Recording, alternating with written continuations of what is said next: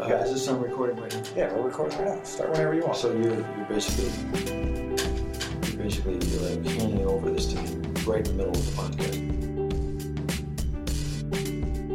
Dave Fitch here. Welcome to the Theology on Mission podcast, coming to you from Northern Seminary, Chicago, from the Griffith Conference Room. And uh, host call likes to talk about the weather. It's gloomy.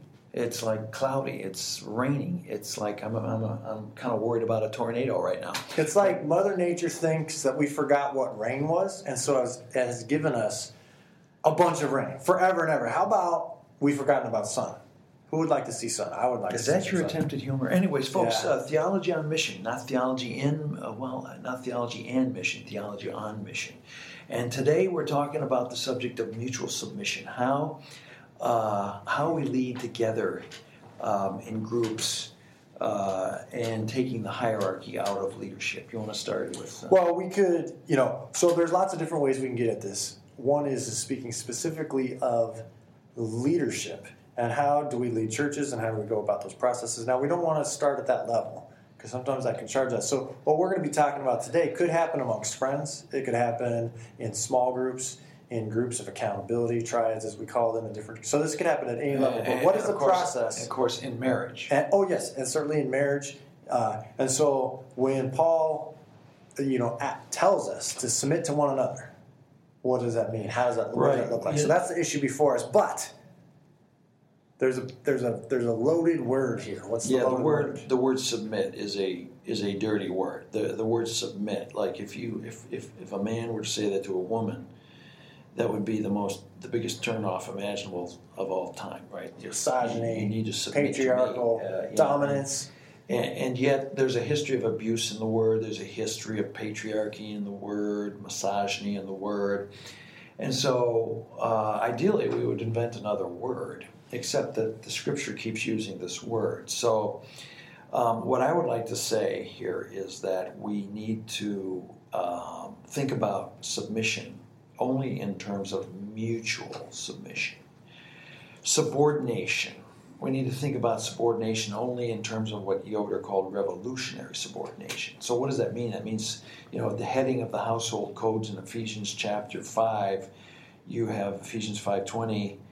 Uh, submit yourselves one to another in reverence to Christ or in submission to the authority and reign of Christ over your lives. And that's where it all starts. Uh, yeah. So for us, it starts with the sense of community. This isn't something that one person does to another person, but it's something everyone does to everyone else as a way of being a community that's different. and a recognition that Christ is present among us and working among us and between us, and that we can trust this space, and that we can submit to one another, and that we are always in need of wisdom and truth from somebody else speaking into our lives. It should always we should always submit in thankfulness. I'm so glad you taught me you you told me that about myself or you told me about that thing that I wasn't seeing in relation to this leadership issue or whatever we're talking about. Because together we are in Christ and moving for the future. So that's the idea of mutual submission as a principle of leadership in the church. Now, when we've talked about this before, um, the people, and you know, as we try to lead churches and things, um, there, there is this sense that we're calling people to submit to us, and that we're submitting to them, which is on one level true. But the ultimate uh, theological assumption that we have, which you mentioned briefly, is that, well, really, we're called to submit to Christ. Christ is the head of the church, Christ is Lord of all, Christ is in control. But as Lord, he also came as a servant. As uh, Philippians 2 indicate, says, you know, being in the very nature God, he did not consider equality with God something to be grasped, to be held onto, or as some would say, to be used for his own advantage. But Rather, he humbled himself, took on the form of a human being, but ultimately he took on the form of a servant. And so Christ, who is the head of the church, who is the Lord, but also the humble servant, is the one that we ultimately submit to. And so in submitting to one another, we have this we have this uh, sense that we're submit we're actually submitting to Christ. And so we're calling people to submit to Christ in the power of the Spirit. Right. Right. So, so uh, the gifts of the Holy Spirit are, are given uh, in Ephesians chapter four. Uh, Jesus ascends. He ascends. He sits at the right hand, and the gifts are given from above. He gives gifts, but he gives multiple gifts, and and and we are so no gift is independently set up above all the others, but all of them are under operate together in mutual submission under one Lord. That's the idea of mutual leadership, mutual submission and leadership in the church. And so the Son has been given, the Spirit has been given to the church, and all these gifts need to be working for the edification, for the growth, and for the maturity of all. And not one gift or person can dominate the group, but it's it's something that's all working together. And yet there are certain people who help facilitate that, have been gifted and called and ordained for certain roles of facilitating this work of the Spirit to seek and to submit to Christ. Right. So, uh, like, um, you know, one of the other principles of mutual submission is is that the leader who is most perceived in power goes first and submits first. Um, so Jesus around the table, Luke twenty two, when the disciples are arguing who's gonna who's gonna have a posture of power, who's gonna be in power over the other person Jesus says it's not so among you. It might be like that among the Gentiles, not so among you. And then he models, at least in the Johannine account, he models that submission first by washing the disciples' feet. There's a great act of humility and service, of which he shocks the disciples into seeing that, hey, this is the way we shall lead.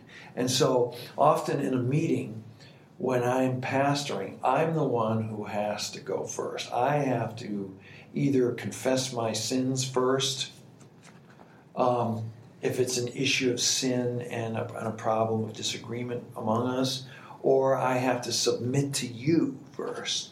I see this and this and this happening. I submit to you. What do you think? And out of that mutual submission, the other person can submit, and together we learn and grow and sense and discern what God is doing among us, and we go forward.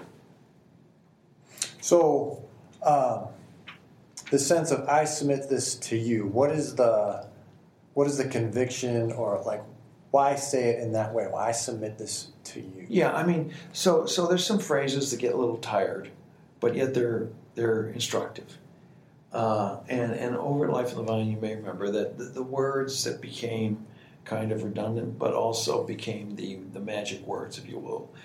I submit to you, and I, I think, despite you know how redundant they get and how uh, you know it, it, we need they someone might even say oh you're not sincere i think the words i submit to you are the ones which takes the edge off and opens the space for the holy spirit to work and create conversation. So i, I will always say like when we're in the meeting there's a pastor over here, there's an evangelist over here, there's an apostle figure over here, there's a teacher and a preacher, and and, and, an administrator who often is the teacher, and, and, and we're dealing with an issue. And I will say, when, say, the evangelist is talking about a problem of engaging the community, I will, uh, uh, people will say, well, this isn't leadership because we're just submitting one to another. Oh, well, I disagree. Evangelist, you need to make a proposal and then say, out of your giftedness and your insight and your particular uh, acuity to seeing the issues, you need to make a proposal. I propose we need to do A, B, and C. We need to have a picnic in the neighborhood where all these people are gathering. We need to invite our friends and be present there and open our lives to relationships there. I submit to you. And then that opens up the conversation. And I'll often say, Do you have a proposal? Because we still lead, we still make proposals, but we submit them for the fleshing out the weaknesses, the strengths all that might go into actually uh, implementing the proposal and taking and allowing it to take on flesh and change and grow with what the what the actual community needs to do and going forward. So there is leadership, but the the words I submit to you actually open the space for that leadership to take on flesh and move the community into discernible action uh, going forward. And in practice, this is uh, it helps because you're still being honest about your convictions. So you're expressing what you see and believe and feel about a situation. So offering leadership, you're having kind of open communication. Um, but then by saying I submit this, there's this sense. Two things. One is is that um, just because you are seeing this, that doesn't mean it's all of the work that God is doing. And so we actually need all of the gifts at work in the body to, to get a full picture of what God might be calling a group or people, a church into at that moment. And so by saying I submit this to you, that's it's with open hands saying, well, this is my part that I'm bringing and that I have to bring because the Spirit is in me and uh, uh, compelling me to be passionate and urgent about these things that I'm seeing for the edification of the whole group. But on the other hand, it's also saying, in an open hand sense, I have sin in my life maybe my ego's wrapped up in this. Maybe um, I've fallen into old patterns and this is just my go to place. And so I submit this to you because maybe this is there's sin wrapped up into it and you can help me do that, right? So there's this sense of the whole work of God needs to hear all the gifts, but then also the sense of, hey, we're still working this out together and we have sin that's wrapped up in who we are. So I submit this to you. Mutual submission is a way of doing those two things of piecing together the whole counsel of God, if we want to speak that way, but then also acknowledging that we have sinful tendencies that might be, you know, working their way out in that moment. Yeah, yeah and and uh, so so for me, typically. Uh, uh, just to admit my own weaknesses in front of uh, however many people listening. Millions and millions. Uh, all two of you that are listening right now. Uh, you know, I'm I'm typically functioning in the apostolic role. I mean, I'm I'm very impatient. I think we should be doing this. I can't stand that this and this and this isn't happening the way it should be happening. You know, blah blah blah. And, and a lot of it can be wrapped up with hubris uh, on the other hand, on the other side of the table, there's there's Ty Gregg, uh, the pastor, or, the, or Lisa, the pastor. You know, and and uh, in these meetings, the pastor becomes the counterbalancing force. Well, Dave, are you taking into account this person and this feeling and this issue and this hurting person when you think we should like you know roll out? Uh, um, let's see. Let me give you an example. Uh, when you when you think that we ought to get the sign uh, uh, up and, and lights installed and, and what do you call those uh, those uh, disco balls, strobe lights, yeah, whatever. Uh, taking into account the neighbor who might be disturbed in their sleep with your sign that you want to advertise that we're doing this concert to raise funds and, and, and gain participation in the neighborhood against trafficking uh, you know, sex trafficking in the world, uh, you know, no, forget that person. You know, the pastor or the evangelist is going to say, well, how does this affect our neighborhood? And they help me see that maybe this is the best way to engage. This interaction between the apostle and the pastor often bugs me, drives me crazy. They're getting in my way, but actually they're preventing me from doing damage to people's lives because I don't always have that in my immediate sight lines. This is the way the body works, and actually knowing my weaknesses and knowing their strengths and vice versa helps the body move forward in ways that are more uh, holistic and take on flesh and engage the fullness of what Christ wants to do in the world. And so that can be difficult, that can take time be frustrating for people. So, but that's it can all. be very inefficient. It can be which inefficient. Is one of my complaints. It's, it can be inefficient, uh, as, as you used to always say. You know, we're a small church; we can't do everything. Um, it's part of working it out together. So, uh, but inefficiency is one. What are some of the other weaknesses uh, of this practice? Uh, tendencies that it can fall into and degenerate into. Uh, well, uh, one of the problems is that people think that mutual submission, multiple leadership, uh, is democracy, mm-hmm. and it's not. Right. In fact, it's not everybody gets a vote. It's like I don't get to. Uh, um, I work out of my strengths. The teacher works out of his or her strengths. The pastor works out of his or her strengths. And, and it's our giftedness that is elevated to its authority in the community and recognized and so it's the gifts at work. It's not a democracy, it's not a monarchy or a patriarchy. It is a pneumatocracy. It is a work of the Holy Spirit. And, and so some, but everybody's important. Some people might have a larger voice or a louder voice uh, than others, but um, that doesn't mean they're more important. And so I think sometimes it devolves in democracy. That's what I was saying earlier when I say, Do you, like often I'll be in a meeting, I go, Do you have a proposal? Because I want the pastor to lead out of his or her gifts, or I want, you know, the evangelist to lead out of his or her gifts, or the teacher. Uh, everybody's got to lead, but then submit, and and so that's an important part of the whole thing. Mm-hmm. And I think um, for people like us, uh, you and I especially, who are very uh, self confident, more than willing to throw things out there and see how it sticks, this sense of mutual submission maybe is both good sanctification work, but also comes naturally because we're more prone to saying what we think, anyways. Um, but it can be difficult for people who have who have uh, been raised in different uh, communicative environments uh, to really offer themselves in that way. And so I think sometimes we've run into trouble to figuring out well how do we best facilitate this kind of mutual submission to people for whom you know culturally or just life history wise this is a very different place uh, that they're coming from. I think another. Uh, uh, this isn't a problem, but this is we've seen this happen quite a bit. Is people will come into a situation in which others are practicing mutual submission and trying to discern in community how the Spirit is leading, um, and they'll come in and they'll look and they'll be like, "There's no leadership here. Right. I'm gonna, I'll take over and I'll give leadership because I don't see any leaders." But for them, their understanding of leadership is so different that it's more of a, a, a not a, I was going to say command and control, but that's much too, you know, uh, it's putting down that.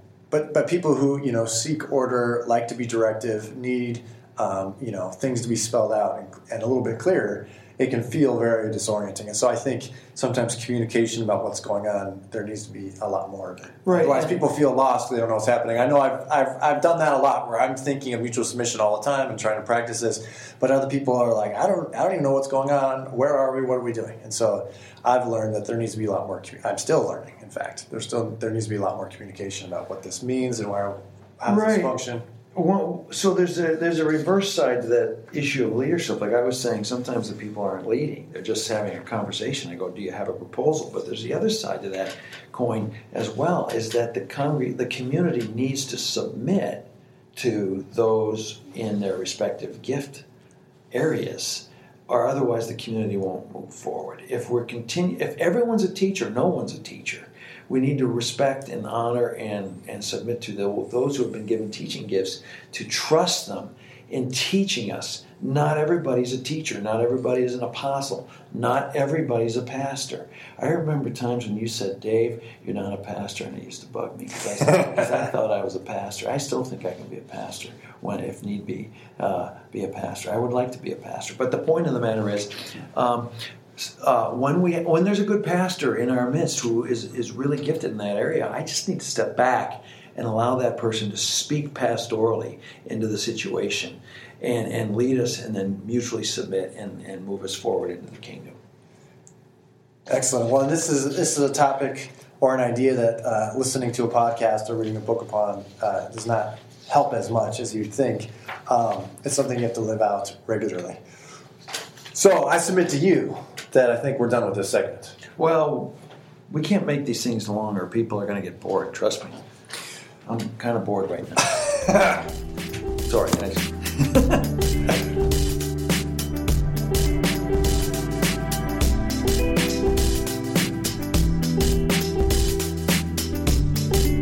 So, moving right along, we'd like to touch base and keep you accountable for the things you say. This is Fitch versus Fitch. And we're going to keep this creative. That's good. And you don't even know how we're going to keep this creative. Last Friday, we said the key to discerning God's active mission and Christ's presence in the world is the Eucharist, the Lord's table. How does this not make us sound like high church idealist thoughts? Yeah, and I and I've been, you know, uh, over there at the uh, practice at Willow Creek, I was speaking about this, and there's, I think that's on, I think that's another podcast that's available out there. Uh, but in, in, short, what I'm just trying to say is that when we come to the table to discern uh, His presence at work, the logic of the table, the forgiveness, the reconciliation, the renewal of all things by the Holy Spirit, and we are opening ourselves up with thanksgiving, receiving from God what He'd have for us.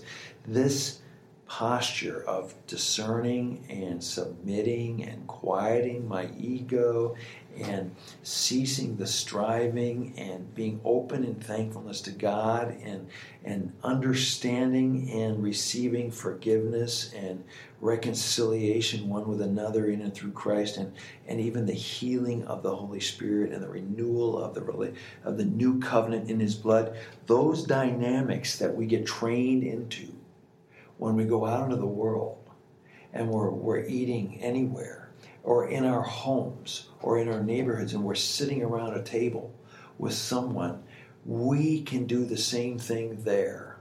It's an, what I call an extension of the table. It is not the institution of the Lord's table, the formal institution.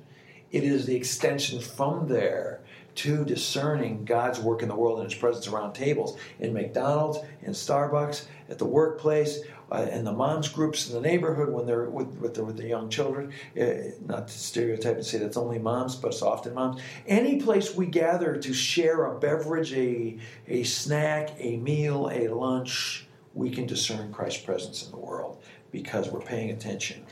We're tending to the Eucharist. That's what I meant. All right. Well, these Fitch versus Fitches are coming, uh, becoming an excuse for you to, to preach, rant, rant and rave, preaching, just like Facebook, keeping it going. All right. All so right, well, next, next little segment here. Hold next on. segment. What are you reading? So I've been reading The Lost World of Adam and Eve Oh by boy, John you're, getting, you're in trouble. Walton. The Lost World of Adam and Eve. Uh, Heresy. It's, heresy alert. no, no, no. He was really trying to take the different issues of the science of human origins, the understanding of um, Adam and Eve in the Scripture, where does sin and the fall uh, come from? What, how are all those stories related in Genesis two and three, particularly? Um, or rather, how have they become so related that maybe they don't need to? Maybe the biblical text is not holding these things together. Uh, Adam and Eve, the fall. Uh, so anyways, I've been blogging about it uh, a little bit on Northern's blog. Uh, it's been very stimulating, just food uh, for thought. So I recommend Yeah, it and this people. is a hot topic these days, isn't it? I don't know why. I don't know why people are obsessed with this historical Adam question. Uh, but I do, uh, living in a certain part of the evangelical world, I see why it comes up, and so this book's very helpful. I, I it's, this is I read his book prior to this. Yes, the Lost World of Genesis one was Yeah. also quite excellent. Yeah.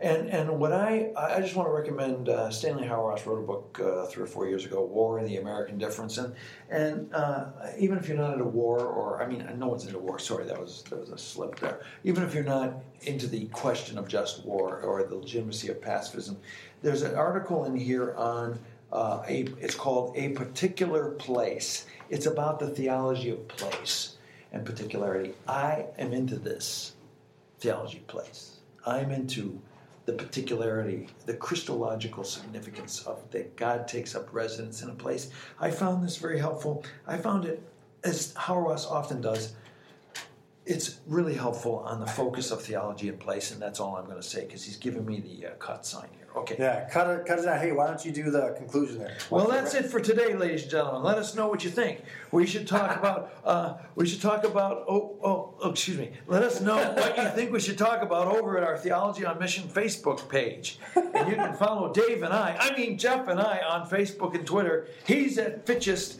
and I am at Geoff Holsclaw.